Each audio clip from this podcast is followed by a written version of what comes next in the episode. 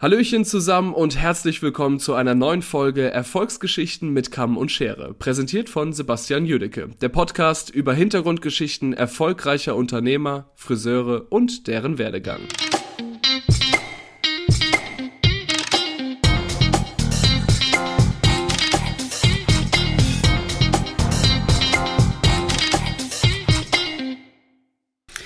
So, herzlich willkommen zurück zu einer neuen Folge Erfolgsgeschichten mit Kamm und Schere. Mein Name ist Sebastian Jüdicke und wir sprechen hier in diesem Podcast mit erfolgreichen Friseurinnen und Friseuren über ihren Werdegang und wie sie das geworden sind, was sie heute sind. Mein Gast heute ist ein ganz besonderer und ganz spezieller Gast. Das ist nämlich der Autor des Buches Premium Prinzip, der wunderbare Oliver Schmidt aus dem schönen Düsseldorf. Und mit dem Oliver verbinden mich ein paar Sachen, die er, glaube ich, selber noch nicht genau weiß, die ich ihm nachher nochmal so ein bisschen erzähle in unserem Gespräch. Ähm, Oliver Schmidt, ein absolute ähm, Denkikone, finde ich. Sein, sein Thema Premium-Prinzip, Prinzipien des Salons, Prinzipien von Luxus, Prinzipien von, wie kann man sich als äh, Salon einfach positionieren ist fantastisch, sollte jeder Friseur mal reingeschaut haben in dieses Buch. Ähm, wir werden heute ein paar Sachen daraus mal besprechen, aber natürlich in erster Linie, und darum geht es ja in diesem Podcast, möchte ich die Geschichte hinter der Person, hinter der Marke erfahren, ich möchte seinen Werdegang mit euch besprechen, seine Highlights und natürlich, wie man es schafft, so erfolgreich zu werden. Ich wünsche euch ganz, ganz viel Spaß mit dieser Folge. Äh, vorab noch ganz kurz, bitte dran denken. Cutting Age German Hairdress Award. Wir sind nominiert in zwei Kategorien oder wir haben zwei Kategorien äh, Styles eingestellt. Den Link dazu findet ihr wie bei den letzten Folgen unten in den Shownotes. Seid so gut, stimmt für den Salon ab. Das würde mich sehr, sehr freuen. Ähm, und ja, Jetzt wünsche ich euch ganz viel Spaß mit der aktuellen Folge. Sehr schön. Dann begrüße ich dich ganz recht herzlich, lieber Oliver Schmidt, zu diesem kleinen Podcast-Projekt und bedanke mich, dass ich die, wir die Zeit gefunden haben, dieses ja. Gespräch zu führen. Das ist äh, Wahnsinn. Ich werde ja. auch gleich sagen, warum ich so euphorisch bin. Aber erstmal willkommen. Ja, ich freue mich auch, Sebastian. Toll, dass wir jetzt mal zusammenkommen und ein bisschen was besprechen können. Freue ich mich genau. auch genauso. Klasse. Und dass wir uns dabei sehen, das ist natürlich großartig. Das ja. freut mich sehr. Eine kleine Anekdote. Ich möchte diesen Podcast mit dir mit einer Geschichte beginnen. Wir müssen ein bisschen in der Zeit zurückreisen. Und zwar in das Jahr 1997. Da hatte der Fernsehsender Pro7 eine Mittagssendung, die hieß Arabella. ja, genau. Ähm, und da saß ein junger Mann vor dem Fernseher und schaute zu, wie ein wirklich namhafter Friseur ein Umstyling machte. Ja. Ähm, und ich glaube, da waren damals äh, Leute aus dem Publikum eingeladen, sich freiwillig zu melden zum Umstyling. Ich bin mir nicht ganz sicher. Möge mhm. mir der Herr helfen. Auf jeden Fall gab es einen Kurzhaarschnitt mit einer jungen Dame, die super weiß blondiert wurde. Mhm. Ein super Gedächtnis. So. Und ich habe das gesehen. Und ich fand das, also ich komme ja aus dem Harz, das hat man eben schon. Ich habe mhm. das vorher nie gesehen. Heute ist es ja ein absolut gängiger Trendlook. Also man trägt es heute noch so, nicht ganz so kurz, wie ihr es damals, glaube ich, geschnitten mhm. habt. So, und das hatte sich der Herr Jödecke gemerkt und fand das ganz faszinierend und toll. Und dann gab es die Begebenheit, dass 1998 die Firma Schwarzkopf in Leipzig eine 100-Jahr-Feier hatte. Mhm. Ja, das stimmt. Ich erinnere mich. Und dieser junge Mann, mit dem du gerade telefonierst, all seinen Mut zusammengenommen hat, dich angesprochen hat, gesagt hat, Herr Schmidt, Sie haben damals in dieser Sendung diesen Haarschnitt und diese Farbe gemacht. Können Sie mir sagen, wie Sie das blond bekommen haben? Ja, Oliver schön. Schmidt, eine ähm. fantastische Antwort. Es war wirklich toll. Ich, es wurde sehr ausführlich beantwortet. Mhm. Und dieser kleine Fanboy von Sebastian sich fast in die Hose geschissen vor Angst. Danke, danke und weggerannt ist. Ich habe es nie danach fertig gebracht, mich dafür zu bedanken, dass du dir überhaupt, ja. dass ich Also wirklich, danke dafür, dass ich A, sehen durfte, dass ich dich damals in Leipzig äh, darauf anhauen durfte ja, und dass ich diese super. Antwort mitgenommen habe. Das ist, dass du bist der nachdrücklichste und längst in meinem Gedächtnis verbliebene Friseur seit dieser Zeit. Deswegen ist es für mich heute so eine Riesenehre, ja. äh, das endlich mal loswerden zu dürfen Danke zu sagen und dieses Gespräch mit dir zu führen. Ich freue mich aber auch und das ist ja eine richtige Zeitreise. Also ich muss natürlich sagen, dass ich mit allem jetzt gerechnet habe, aber nicht mit der Sendung Arabella und mit der 100-Jahr-Feier und an das Jahr 1997. Also ich habe mit allem gerechnet, aber das als Start finde ich ja wirklich ganz, ganz besonders. Aber das stimmt, das war eine tolle Sendung. Arabella hat übrigens auch viele, viel Furore damals gemacht und das war ganz stark. Wir haben da viele Vorher-Nachher-Stylings gemacht und ich glaube auch viel für das Image für, für einen Friseurberuf getan in ja. der Sendung. Im Übrigen habe ich damals viele Mittagsmagazine gemacht, wie Hans Meiser gab es ja damals auch. Das war meine erste Sendung, kann ich mich auch noch dran erinnern. Arabella kam ja dann später, aber dann gab es das Morgenmagazin und ZDF, volle Kanne. Aber diese Vorher-Nachher-Looks kommen bei den Leuten, bei den Endverbrauchern immer wahnsinnig Super. stark an was man daraus machen kann, was man aus seinem Typ machen kann. Und das ist natürlich auch einer der ganz, ganz großen Chancen für uns als Friseure, uns gegenüber den Endverbrauchern zu profilieren. Ne? Ja. Aber das war eine spannende Zeitreise. Hätte ich nicht mit gerechnet.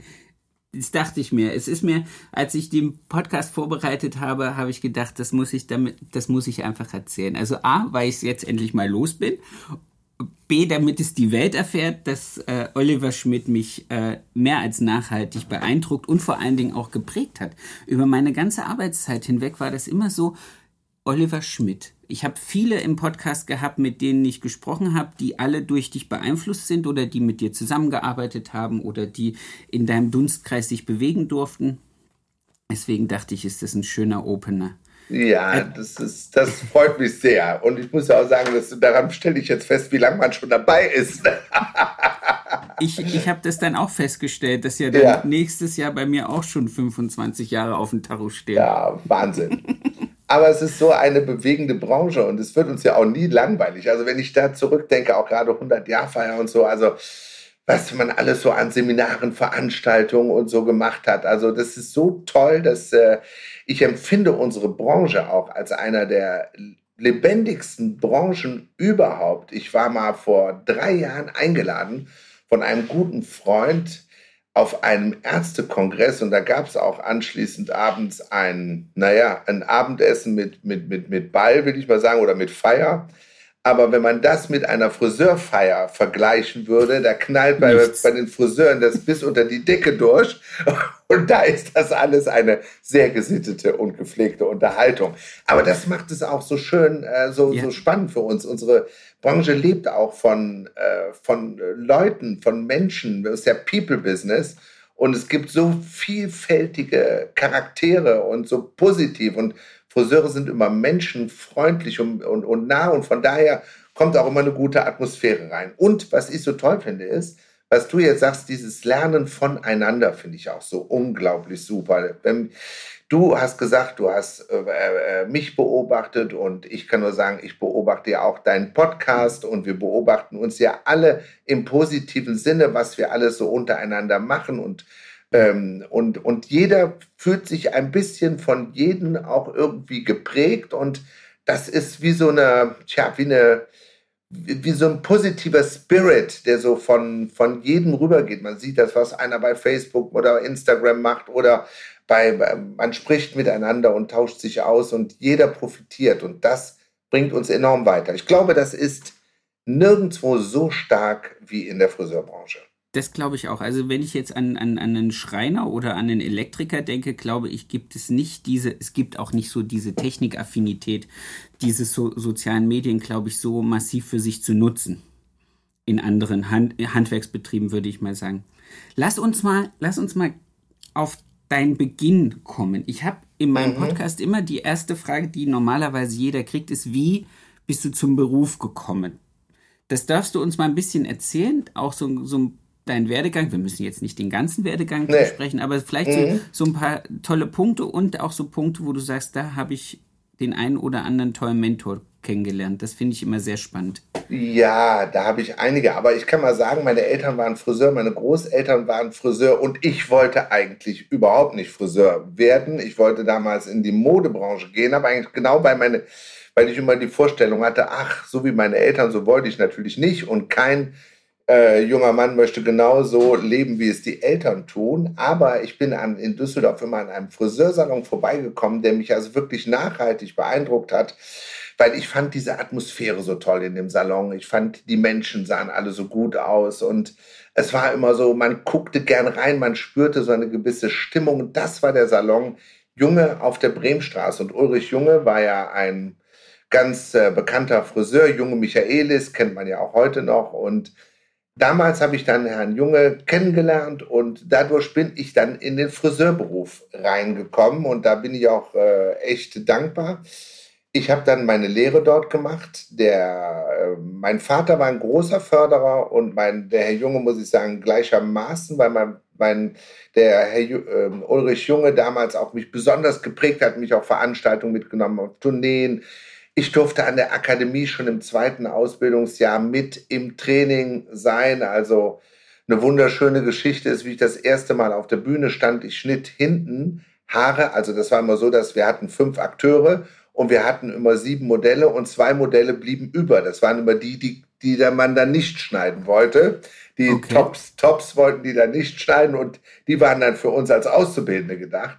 Und ich fing an zu schneiden und dann sagte damals mein alter Chef, Mensch, super, weißt du was, ich hatte die Hälfte geschnitten, mach den Rest bitte vorne auf der Bühne. Und so stand ich zum ersten Mal plötzlich vor 50 Friseuren und ich weiß noch ganz genau, ich wusste damals nicht mehr, wie ich schneiden sollte. Und dann hat mein alter Chef mich geführt und hat er gesagt, so, Sie werden jetzt sehen, wie der Oliver einen Scheitel von der, an der Tampelpartie zieht und dann das Passé überzieht. Und dann hat er mich quasi durch den Haarschnitt moderiert. Ganz, ganz äh, fantastisch, cool. muss ich ganz, ja, ja, also ich muss ganz ehrlich sagen, äh, mein alter Chef hat immer mich irgendwo reingestoßen und im Übrigen ist da dann auch eine tolle Freundschaft, eine lebenslange Freundschaft daraus entstanden. Das gleiche hatte ich auch mit Erwin Michaelis.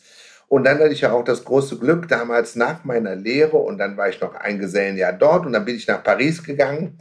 Das war auch klasse, habe bei Jean-Louis David und äh, Jacques Dessange gearbeitet, und es hat mich auch nachhaltig geprägt, diese französische, dieser französische Esprit in den Haaren, das war ja 80er ähm, Jahren unglaublich bärenstark. Plötzlich wurde alles viel leichter, viel, viel mehr Casual-Style war zu spüren und die Franzosen, die Pariser Friseure haben ganz anders gearbeitet wie die Deutschen, während hier tupiert und gesprüht wurde, yeah. wurde da alles schon ganz locker und lässig gemacht. Das war schon stark.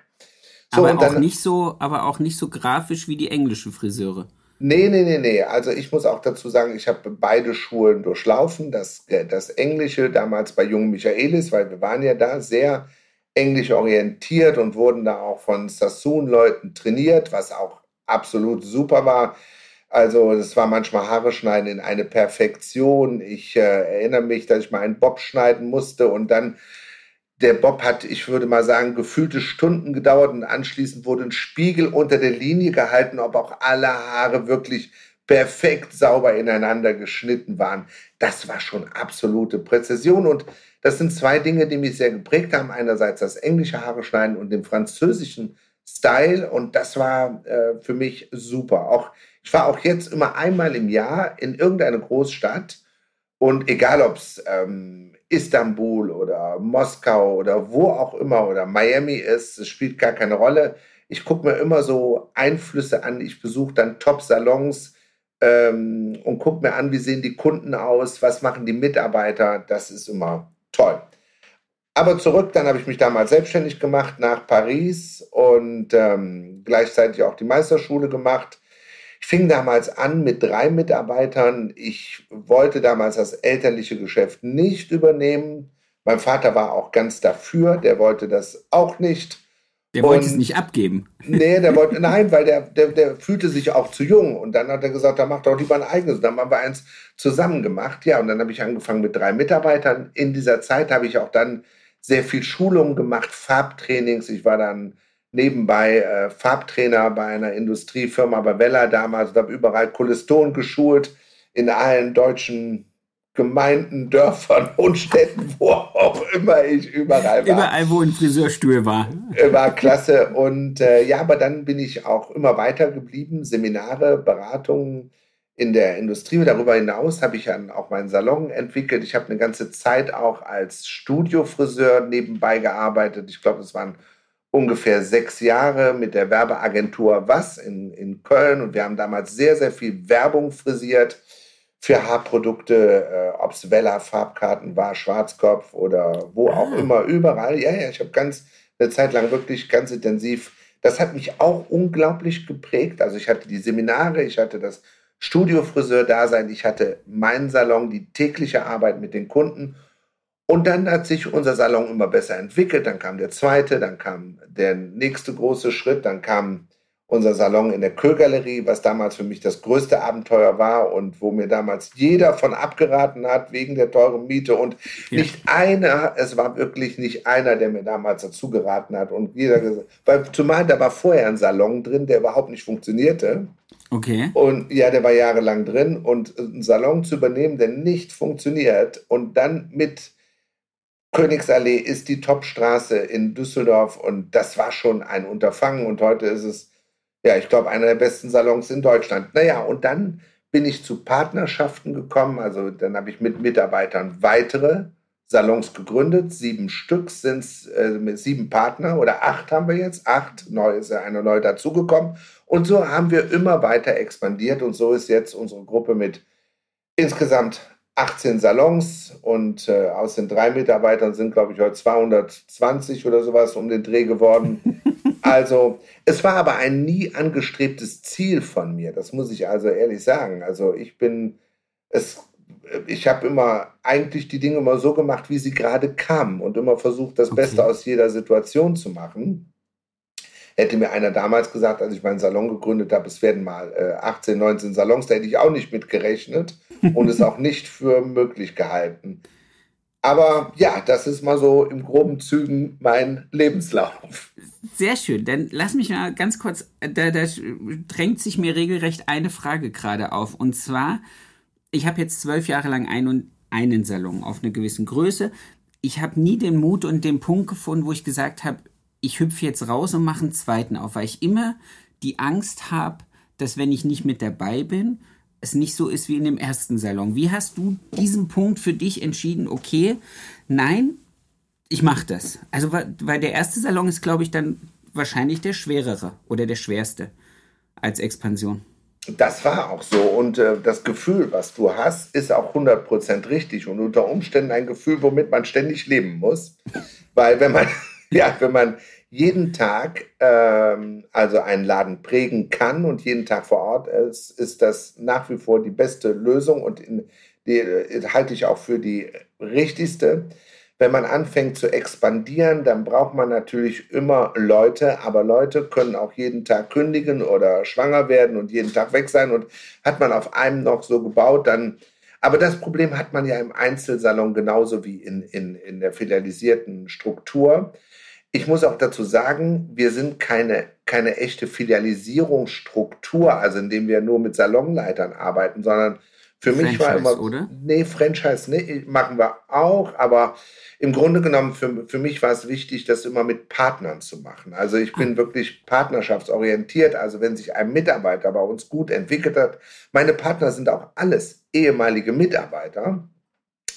Also wenn sich Mitarbeiter gut entwickelt haben, dann haben wir das versucht, äh, dann hatten die auch oftmals den Wunsch, selbst die Idee kam übrigens nicht von mir, sondern die Idee kam vom Erwin Wein, das ist mein Geschäftspartner in Essen. Der hatte mich damals als Mitarbeiter angesprochen, ob wir nicht zusammen einen Salon aufmachen sollten. Und da habe ich natürlich gedacht, das fand ich ja natürlich eine spannende Idee. Eigentlich ist der der Kreateur der Idee des Partnerschaftskonzepts, weil er danach gefragt hat. Und dann haben wir das aber auch zusammen gemacht und wir sind ja, seit über 20 Jahren Geschäftspartner. Jetzt haben wir inzwischen schon drei Salons zusammen, machen jetzt nächste, übernächste Woche in Essen einen neuen Salon. Rüttenscheider Straße. Wir ziehen um und wir haben da ein ganz tolles neues Ambiente und einen Salon geschaffen mit ganz, ganz vielen neuen Ideen. Ähm, also nicht nur Einrichtungsideen, sondern für mich ist ja auch alles sehr wichtig. Wie inszenieren wir unsere Ergebnisse? Wir machen da ein ganz neues Lichtkonzept, also wo wir also dann zeigen können, wie die Haare aussehen bei Daylight und wir können sie auch zeigen, wie Haarfarben dann aussehen bei Sunlight. Also und trotzdem versuchen wir noch die Haut sehr weich zu beblenden. Ich war übrigens in der Lockdown-Zeit zwei Tage, zwei geschlagene Tage in einer Lichtfabrik in Solingen und habe dort mit den Leuten nur zusammengearbeitet, wie man einen Arbeitsplatz besser ausleuchten kann. Und meines Erachtens äh, wird das in der Friseurbranche selten gemacht. Es kommt immer Licht ja. von oben, damit man schön alles sieht beim Arbeiten. Was man aber wissen muss, Licht von oben schmeißt Schatten im Gesicht. Das heißt, Macht man betont Falten. genau so ist es. Und deswegen haben wir versucht, den Arbeitsplatz von vorne zu beleuchten und von oben zu beleuchten, aber indirekt von oben und dann mit einer wechselnden Licht mit einem wechselnden Lichtszenario, so dass wir den Kunden Haarfarben auf eine ganz neue Art und Weise präsentieren können. Das ist das Ergebnis von zwei Tagen Arbeit in einer Lichtfabrik. Aber ich bin, ja, ich bin gespannt darauf. Äh, ich freue mich sehr. Im Übrigen, ich habe mit einer Inneneinrichterin vor einem Jahr begonnen äh, ein Salonkonzept zu erarbeiten. Also das Salon, ist, wir hatten gar keinen Salonplan, es gab gar keinen Salon zum Umbauen, sondern wir haben uns nur gesagt, wir machen einen Mustersalon, das ist ein reiner Plan, um uns eine Strategie zu erarbeiten, wie wir in den nächsten Jahren unsere Salons gestalten wollen oder in welche Richtung wir gehen. Also es das, ist das, das erinnert mich an was, was ich in deinem Buch gelesen habe. Und zwar hattest du das Audi-Prinzip da drin erwähnt und ich weiß, ich weiß, das machen alle anderen auch, aber Audi habe ich jetzt in Neckars-Ulm hier direkt vor der Tür.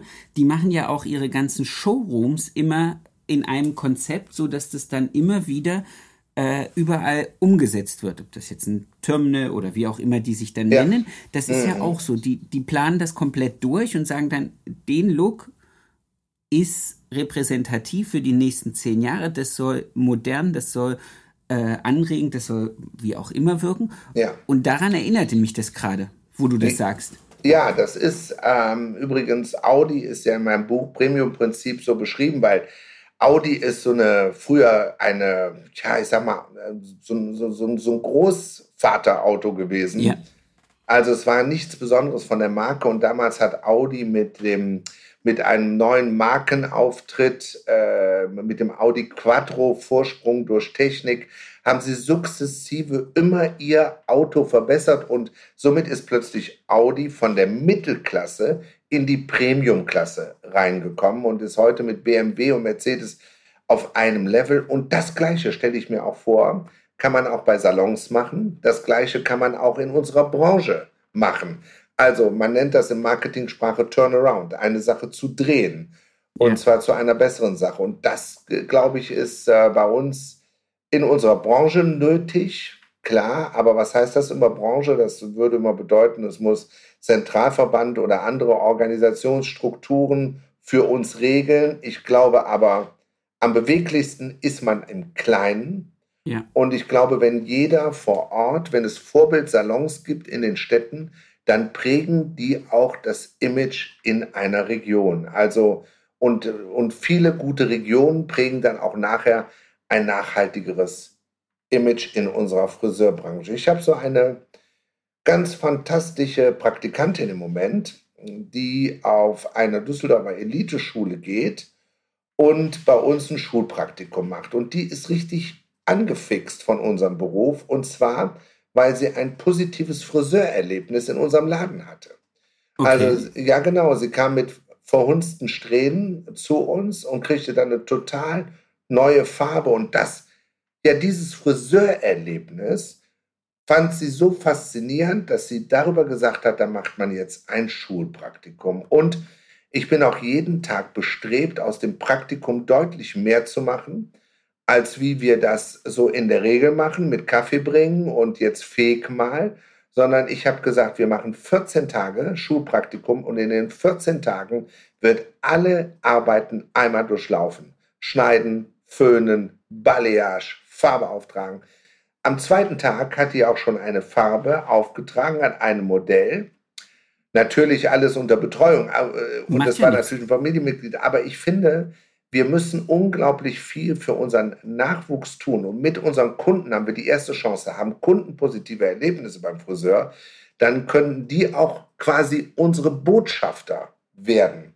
Also, ja, ich bin da auch total fanatisch bezüglich auch der Ausbildung. Ich finde das unglaublich wichtig. Und ähm, ich habe mir vorgenommen, jedes Jahr Leute positiv in den Beruf reinzuführen und rein zu begleiten. Das ist mir wirklich wichtig. Das finde ich, kann jeder Friseur sich zur Aufgabe machen, einen jedes Jahr gut in den Beruf reinzu. Ich weiß zwar auch, dass es Frust gibt und dass die Leute auch manchmal keine Lust haben und dass man sich auch ärgert und aber trotzdem, man darf daran eigentlich nicht aufhören und darf in dieser Sache nie müde werden. Das ist ein schön, schönes Sprichwort, weil, oder ne, ein schöner Gedanke, weil ich hatte lustigerweise, das ist schon ein halbes Jahr her, äh, einen Moment, wo eine Kundin von mir, langjährige Kundin von mir, mir erzählt hat, dass ihre Tochter mit dem Gedanken gespielt hat, Friseurin zu werden. Mhm. Und sie hatte mir das erzählt. Also sie sitzt bei einem Friseur, der wirklich von sich überzeugt ist, dass er gute Arbeit leistet, auch zu guten Preisen und erzählt mir, ja, aber das kann ich dir ja nicht werden lassen, weil dir verdient die ja nichts. Mhm. Da bin ich fast hinter der umgekippt und habe gesagt, ich so, Moment mal ganz kurz, jetzt guck dich mal hier um. Du bist hierher gekommen, weil deine Haare wirklich miserabel behandelt wurden. Wir machen seit einigen Jahren ist absolut tipptopp. Deine Haare sind wieder schön. Du bist hier in einem super Ambiente. Hier ist weder irgendwas billig noch günstig. Hier sieht keiner aus wie Schnippeli Schnapp. Ja, ich so, glaubst du, die arbeiten alle, weil ich die ausbeute oder weil ich die schlecht bezahle oder weil es denen hier schlecht geht? Nein, die sind hier, weil sie sich ein gutes Leben erarbeiten können und weil die Spaß an ihrer Arbeit haben. Ich so, und es ist doch fatal, wenn du als Mutter deiner Tochter suggerierst, ja, Friseurin ist nichts. Und die ist in meinem Alter, also die ist auch Anfang 40, meine Tochter ist jetzt auch 15, die fängt jetzt auch äh, nächstes Jahr mal an, sich Gedanken über einen Beruf zu machen das ist doch fatal, wie selbst in jungen Leuten die Denke über unseren Beruf ist, die jetzt Kinder haben, die selber im Beruf kommen und man denkt, oh Gott im Himmel, das darf doch nicht sein. Du gehst zu einem guten und sehr preisintensiven Friseur und denkst immer noch so. Ja, also unser, ich äh, bin auch äh, da total erschüttert, weil mir eine Auszubildende mal neulich erzählt hat, die war im, äh, vor, vor, einem Jahr im Club Robinson im Urlaub, also vor der Corona-Zeit und hat sich kaum getraut zu sagen, dass sie Friseurin wird. Also ich finde, das ist so bedauerlich, aber wenn wir das nicht aktiv verändern, aber jeder Einzelne eben und nicht immer nur sagen, ah, äh, Verbände und Industrien, sondern wir müssen es als, wir müssen, ich sage immer in jedem Seminar, das eigene Image ist wichtiger als wie das Branchenimage. Also wenn ich in meinem Umfeld ein positives Image nach außen ausstrahle und positiv betrachtet oder gesehen werde, dann schaffe ich auch gleichzeitig damit eine Verbesserung des Images ähm, in der Branche. Also das heißt, das eigene Image ist unglaublich wichtig. Wir haben äh, Guido Paar, nehme ich mal als Beispiel, Willig, der ist so aktiv in Willig, der hat in Willig so ein tolles Image. Natürlich hat er ein Image weit über alle Grenzen hinaus. Das ist in der Branche ein total bekannter Mann. Keine Frage. Aber auch lokal dort vor Ort bei den Endverbrauchern ein so extrem gutes Image. Und das prägt dann auch die Leute, wie sie über den Friseurberuf denken. Ich denke ja. aber auch manche Szene, dass die auch im Friseursalons stattfindet, wo äh, Leute herablassend mit Auszubildenden umgehen und Kunden das mitkriegen und dann sitzt da unter Umständen eine Mutter oder ein Vater und stellt sich die Frage, würde man wollen, dass so auch mit der eigenen Tochter oder mit dem eigenen Sohn umgegangen wird. Und ich glaube, da müssen wir an unsere Kultur, also an unserer Salonkultur, müssen wir unglaublich arbeiten. Ähm, dieses Hierarchiedenken, Auszubildender, Friseur, Meisterfriseur, äh, das ist, heute hat man Community-Denken und man Man muss mehr auf einer Ebene, flache Hierarchien ist das, äh, ist das was man in allen, äh, es dreht sich um gegenseitige Akzeptanz und nicht mehr der eine ist der, der, der, der, der Tellerwäscher und der andere ja. macht die Stararbeit. Natürlich ist das so, gar keine Frage, weil der eine immer mehr kann als wie der andere. Aber es dreht sich um den Umgang und man muss heute einen Salon mehr als Community äh, betrachten, als wie in dieser klassischen Aufbauhierarchie, dann fühlen sich auch die Leute im Zeitgeist abgeholt und äh, fühlen sich auch besser verstanden und abgehoben. Das wäre ein riesiger Schritt. Aber den müssen wir schon selber machen. Den kann keiner für uns machen. Ne? Das stimmt, aber man kann, und da würde ich jetzt gerne mal drauf kommen, weil ich habe hier noch ein paar Fragen auf meinem Zettel. Ähm, das sind ja auch Dinge, die du in deiner Arbeit, jetzt springe ich mal einen Sprung, einen Punkt weiter vor. Du hast vorhin von Konzepten gesprochen und ich habe mir das Thema Konzept mal aufgeschrieben. Du bist auch jemand, der gerne plant, oder? Du bist so jemand, der Freude dran hat, Dinge zu entwickeln.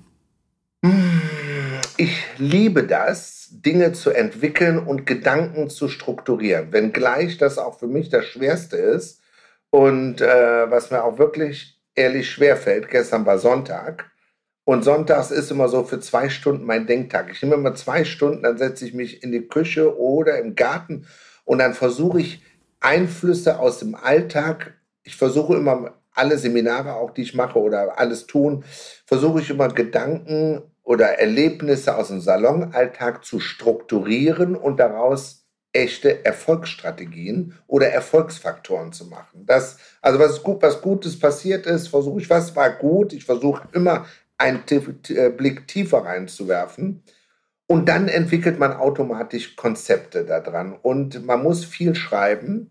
Ich bin eigentlich kein Schreibtyp, aber man muss sich das aufschreiben, damit man anfängt, klar Gedanken zu strukturieren. Ja. Und dieses Gedanken strukturieren, ja, wenn, wenn man das nicht macht, kann man auch keine Schulung geben, weil man, man kann keine Schulung aus dem Bauch heraus. Natürlich kann man das auch, aber dann, man, wir dürfen dem, den, den Erfolg natürlich nicht den Zufall überlassen. Also Erfolg darf kein, kein Zufallsprodukt sein.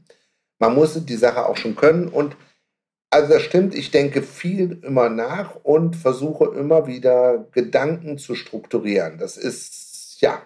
Aber auch gestern zum Beispiel Sonntag war so, wo ich eine Idee im Kopf hatte und es hat überhaupt nicht geklappt. Ich habe es gestern nicht geschafft, es zu strukturieren hat mir fast den ganzen Tag verdorben. Ich mache es nächsten Sonntag mal weiter. ich probiere es nochmal. Aber ich muss sagen, ich bin auch so, so ein Gedankentyp. Also auch dieser Podcast ist natürlich irgendwann ja. mal als Idee entstanden. Ich muss nur leider in meinem in meinem Wesenszug bedauern, dass ganz viele dieser Gedanken dann halt einfach niemals das Licht der Welt erblicken, weil ich halt genau das nämlich wahrscheinlich viel zu selten tue. Mich hinsetzen, diesen Gedanken niederzuschreiben und dann auch wirklich mal dran weiterzuarbeiten. Also zu sagen, okay, das ist jetzt ein schönes, das ist ein schönes Bild von der Vision, die mhm. ich habe, aber wie würde die dann runtergebrochen aussehen? Und das bringt mich nämlich zu dem Punkt, ich werde niemals ein Buch schreiben können, mhm. weil diese ganze Arbeit. Doch, wirst du können diese ganze Arbeit, die du hier reingesteckt ja. hast, in diese vielen Seiten, diese ganzen vielen Worte ja. und auch diese, das ist,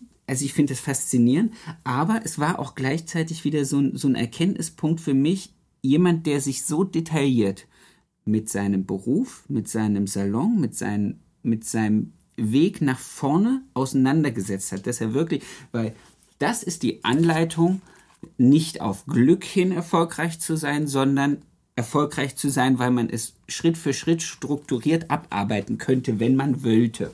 Ja. Wollen würde. Ja, das finde ich, das, ich, ich ziehe echt meinen Hut vor Leuten, die das, äh, die das hinkriegen, die, die diese Muße haben, sich hinzusetzen und zu sagen, nein, ich muss das aufschreiben. Ja, aber dann, ja, ich muss ganz ehrlich sagen, dieses Buch Premium-Prinzip war damals, äh, habe ich gedacht, ach komm, ein Freund hat mich animiert und sagt, mach mal, schreib doch mal darüber ein Buch. Und das war, ich hatte ja schon mal ein Buch geschrieben, das war für G und U, Gref und Unser, das war ein Ratgeber über, über Haare. Das haben wir auch damals mit großem Erfolg. 20.000 Mal ist es, das Buch veröffentlicht worden und neunsprachig sogar. Und naja, und Premium-Prinzip, ich hatte aber damals gesagt, ich will nie mehr mit einem Verlag ein Buch schreiben, weil ich wollte meine eigenen Gedanken klarer ver verfassen. Deswegen haben wir uns hier beim Premium-Prinzip das auch nochmal mit mehr Mühe noch in Selbstverlag gemacht und das war natürlich auch nochmal viel schwieriger. Jetzt mache ich allerdings das nächste Buchprojekt. Das ist One Touch More. Ja, auch da wieder, ich glaube, ich brauche dieses, das Bücherschreiben ist nichts zum Geld verdienen, weil den Stundenlohn, den kriegt man nie. Das ist weit unter Mindestlohn, weil man unglaublich viel äh, Schweißarbeit reinstecken muss. Aber es bringt einem selber etwas, weil man klarer, strukturierter läuft. Und ich glaube, äh, das hilft mir auch unglaublich bei der Salonleitung, bei der, bei der Geschäftsführung des Ganzen. Ich glaube auch, dass es viel zu viel Friseurunternehmer gibt, die über ihren eigenen Aufgabe, Chef zu sein, Chef oder Chefin zu sein, keinen klaren Plan haben. Sicher. Und die machen alles aus dem Bauch heraus, was gut ist. Konzept und Bauch, beides zusammen macht stark. Nicht alleine nur auf den Fokus auf das eine zu setzen. Und ähm, wenn ich mir überlege und das häufig auch in den Seminaren feststelle, dass die meisten nicht richtig wissen, wie sie ihren Alltag strukturieren, mit welchen Zielen sie arbeiten sollen, wie sie vorgehen weise. Und das löst dann am Ende Frust aus. Und leider Gottes kenne ich viel zu viele Chefs, die auch frustriert sind, weil es eben nicht so läuft, wie sie sich das vorstellen. Und deswegen ist mir ein Faden zu erarbeiten dabei auch wichtig. Das Erste, was mir aber wichtiger ist, dass wir stärker am Kunden werden. Also One Touch More, stärker am Kunden zu sein, weil das ist immer der Schlüssel zu mehr Erfolg. Und zwar mehr Erfolg im Preis, mehr Erfolg in, im Image, mehr Erfolg in unsere Leistung, in unsere Kompetenz und wir wissen alle, stark am Kunden zu sein ist, ja, wir reden so oft über Preise auch in der Branche und wir wünschen uns höhere Preise. Wir sehen aber häufig, dass Leute auch einfach nur sagen, ja, werdet einfach mal teurer, ihr habt es euch verdient. Ja, aber, ja, aber ob das, der Kunde das auch so sieht. So ist es. Ob die Kunden, die Kunden denken auch, das haben sie sich verdient, aber wollen es gleichermaßen nicht mitmachen. Also, das heißt, es gibt nur zwei Faktoren. Entweder einerseits ist es unser Können, das können, je stärker wir sind, desto mutiger werden wir auch mit Preisen und das Vermarkten. Also Marketing bedeutet, wie verkaufe ich Preise richtig? Und der Begriff Preismarketing ist in der Branche überhaupt noch gar nicht angekommen, ist aber der wichtigste, weil nur das ist die Stellschraube. Wie verkaufen wir einen Preis, so dass er für den Endverbraucher adäquat ist, egal wie hoch er ist. Ich sage immer, wenn ich 50 Euro für einen Haarschnitt nehme, dann muss ich eine Leistung bringen, als ob sie 70 Euro kosten würde. Dann wird man mich nie als zu teuer empfinden. Habe ich aber fünf, nehme ich 50 Euro, schneide aber so, was, wie es andere für 30 Euro machen, dann werde ich zu teuer gesehen. Das nennt man Value-Prinzip. Das kann man auch genauso mit einem 100 Euro oder mit einer 300 Euro Dienstleistung machen.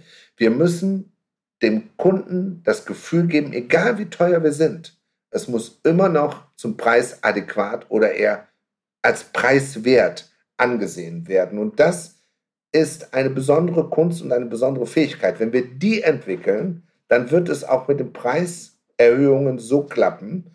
Aber ich habe am Wochenende wieder gelesen, da schrieb einer ja einfach mal die Preise rauf, wir sind es uns wert. Das alleine werden Endverbraucher nicht mitmachen. Also Preisgestaltung funktioniert nur, wenn wir können und können nach oben schrauben und wenn wir uns besser verkaufen lernen. Ja. ja. Und auch sich selber, also das stelle ich immer wieder fest, da bin ich, glaube ich, König drin, äh, im Selbstfeiern seiner Arbeit. Also wenn mir was, also mir gefällt eigentlich 99 Prozent meiner Arbeit, die ich jeden Tag abliefere, aber ich feiere sie auch hinter dem Kunden so, dass die Kundin und der Kunde dann einfach sagt, es kann halt nur der Jödi so toll. das ist, aber das, was du jetzt sagst, ist genau richtig. Gute Leistung, gut verkaufen am Ende. Das ist das, was, was auch schrecklich wenige machen. Die arbeiten drei Stunden am Kopf und dann kommen die mit dem kleinen Spiegel an und fragen, ist recht so, gefällt es ihnen? Und äh, haben so eine, das ist die schlimmste Szene ja. in deutschen Friseursalons oder weltweiten Friseursalons wenn ich mir überlege, man kann sich auch dahinter stellen, die Kundin stehen lassen, den Spiegel in die Hand geben, zum Spiegel führen. Und der, diese Szenarien übrigens werden wir alle in unseren neuen Salons immer anders machen, mit ganz neuen Spiegelkonzepten. Da habe ich auch jetzt für unseren Salon Kögalerie ein ganz neues Präsentationskonzept entwickelt. Wir wollen einen Präsentationsplatz haben, wo wir unsere fertigen Arbeiten präsentieren, mit richtiger Lichtszenerie, mit den dementsprechend nur hauen. Ich möchte keinen Friseur mehr sehen, der da ganz klein dahinter den Spiegel hält und sagt, ist recht, so gefällt es Ihnen. Und weißt du, was da hin muss? Da muss hin so eine Leuchtreklame, wo dann steht Applaus. Weil das ist was, was ich auch gemacht habe und was wirklich funktioniert. Ich habe also das mache ich nicht immer, aber es gibt so Momente, wo ich sage, wo ich der Kundin auch sage, wissen Sie was, das wäre jetzt der Moment, wo man klatschen müsste. Ja. Und dann klatschen die. Und wenn die klatschen darüber, dass sie einen tollen Haarschnitt, eine tolle Farbe oder wie auch immer ja. dann sind toll. die anders drauf. Und das wäre doch was, was du da an diesem Platz noch hinbringen musst, wo, wie, wie im Fernsehstudio. Ja. Jetzt Applaus. Ja, das ist so. Wir haben so ein paar große Spiegel immer und dann sehen wir auch immer, dass die Kunden das auch vom Weiten schon sehen. Da machen die einen Daumen hoch und animieren die Kunden. Und das Wichtigste ist, dass unsere Kunden mit einem extrem tollen, positiven Gefühl aus dem Salon rausgehen. Dann zieht es sie auch schneller wieder zurück. Ja. Das ist die Kundenbindung, die funktioniert. Die, das, das Friseurerlebnis müssen wir immer stärker im Mittelpunkt rücken, weil wir werden immer weniger klassische Bedarfskunden haben. Also Kunden, die alle vier Wochen zum Nachfärben kommen oder die äh, zum Nachschneiden kommen, weil, es so, weil sie es so gewohnt sind. Die jungen Leute werden diese Rhythmenszenarien nicht mehr kennen und die, die neue Kundengruppe wird das auch nicht mehr in diesen klassischen Rhythmen denken und auch nicht hantieren wollen.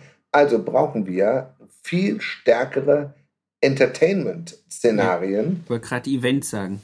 Ja, das ist, das ist der richtige Begriff. Also man könnte auch sagen Entertainment. Diesen Begriff habe ich ja mal entwickelt und, und mir vor kurzem auch noch mal schützen lassen, weil ich finde, der, der drückt das aus. Wir müssen dieses, die, die, wir müssen unsere Arbeit gut verkaufen und dafür brauchen wir auch neue Salonkonzepte und wir brauchen vor allen Dingen auch einen neuen Geist. Wir müssen uns auch von vielen alten äh, hergebrachten Gewohnheiten auch verabschieden, um uns auf die neuen Kunden einzustellen. Deswegen finde ich das super, was du jetzt gerade sagst mit dem Applaus.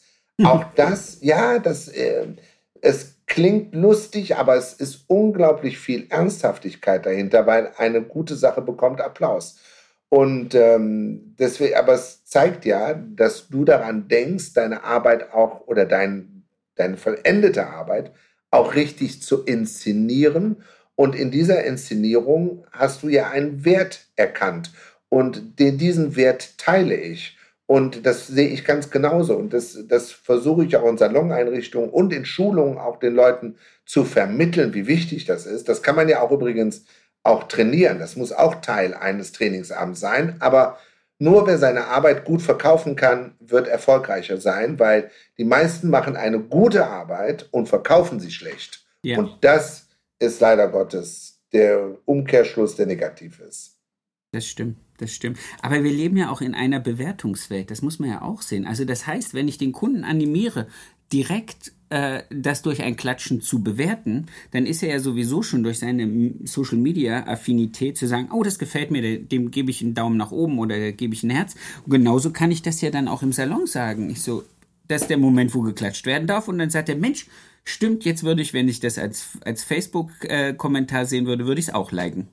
Also ich erzähle, während du hast jetzt eben was von 1997 und hast mich in Erinnerung gebracht von damals ganz zu Anfang unseres Gespräches und jetzt fällt mir was ein, okay. dass in diesem Gespräch, was auch noch ganz weiter zurückliegt, das kann ich mich noch daran erinnern, da war ich glaube ich gerade in der Lehre, es gab in Dortmund einen Friseur, der hieß Meister Wittke. Den, also das ist das wirklich in meiner, da hat die Branche drüber gesprochen und das war mir damals einer meiner ersten Stories in meiner Lehrzeit weil dieser Meister Wittke hatte in seinem Salon eine kleine Bühne aufgebaut. Dort stand er mit einem Mikrofon, das ist kein Witz, und hat den Leuten überall gesagt, da drüben macht Annemarie gerade dies und das. Und der hat die Leute entertained, sodass die von Spiegel zu Spiegel guckten.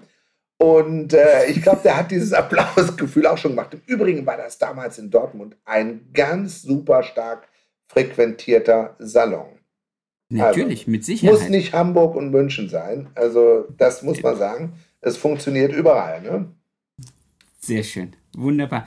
Du, wir sind jetzt schon hier eine gute Dreiviertelstunde unterwegs. Das ging jetzt, eigentlich möchte ich nicht aufhören. Das ging jetzt sowieso super. Ja. Aber eine Frage, die jeder von mir kriegt, zum Abschied, zum, äh, Ähm, ich ja. hätte gern deinen schönsten Kundenmoment, dass du den mit uns teilst. Oder einen deiner schönsten Kundenmomente.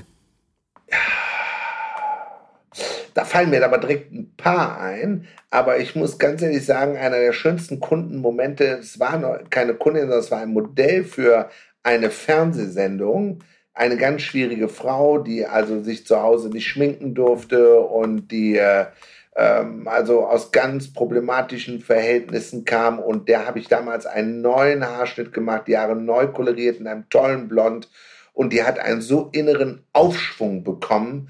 Und das war auch dann in der Fernsehsendung so oft beschrieben. Und bei mir stand, glaube ich, drei Tage das Telefon nicht still wegen dieser Veränderung. Und ich muss ganz ehrlich sagen, es gibt so unglaublich viele positive Kundenmomente, weil wir verkaufen. Wir sind übrigens, Friseure ist unser Handwerk, aber in Wirklichkeit sind wir Emotionshandwerker.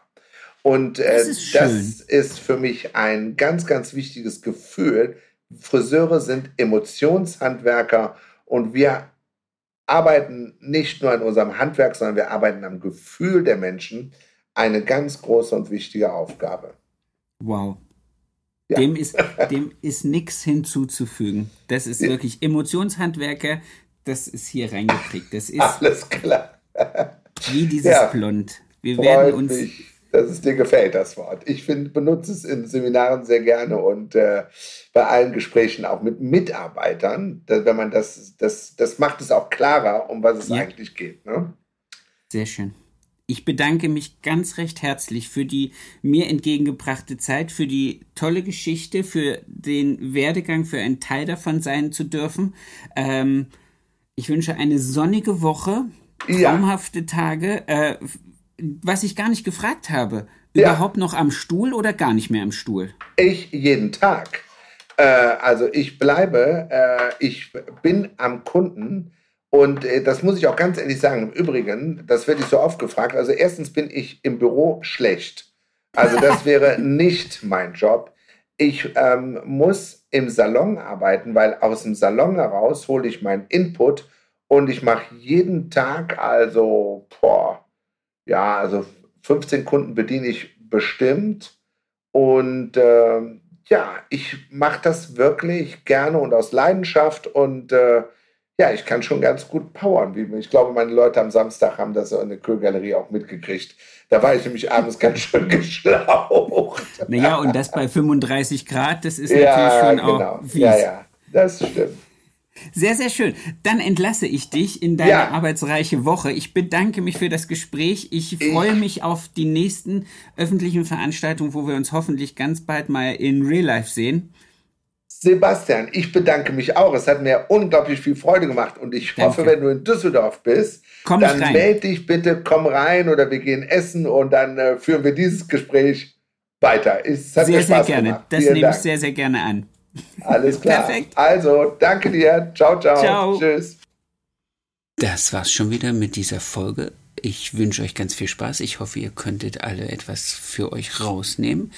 Ich möchte mich noch ganz recht herzlich bei meinem Tonmeister Tobi Ziegler bedanken von Das Bomb, der immer dafür sorgt, dass das, was ich hier zusammenquassel, hinterher bei euch auf den Ohren in einer guten Qualität ankommt. Vielen lieben Dank dafür. Für mehr Infos, für äh, noch mehr Input zur Folge guckt einfach in den Show Notes. Da ist alles verlinkt, was zum jeweiligen Gast ganz interessant ist. Ich wünsche euch eine erfolgreiche Woche und bis zur nächsten Folge. Euer Sebastian.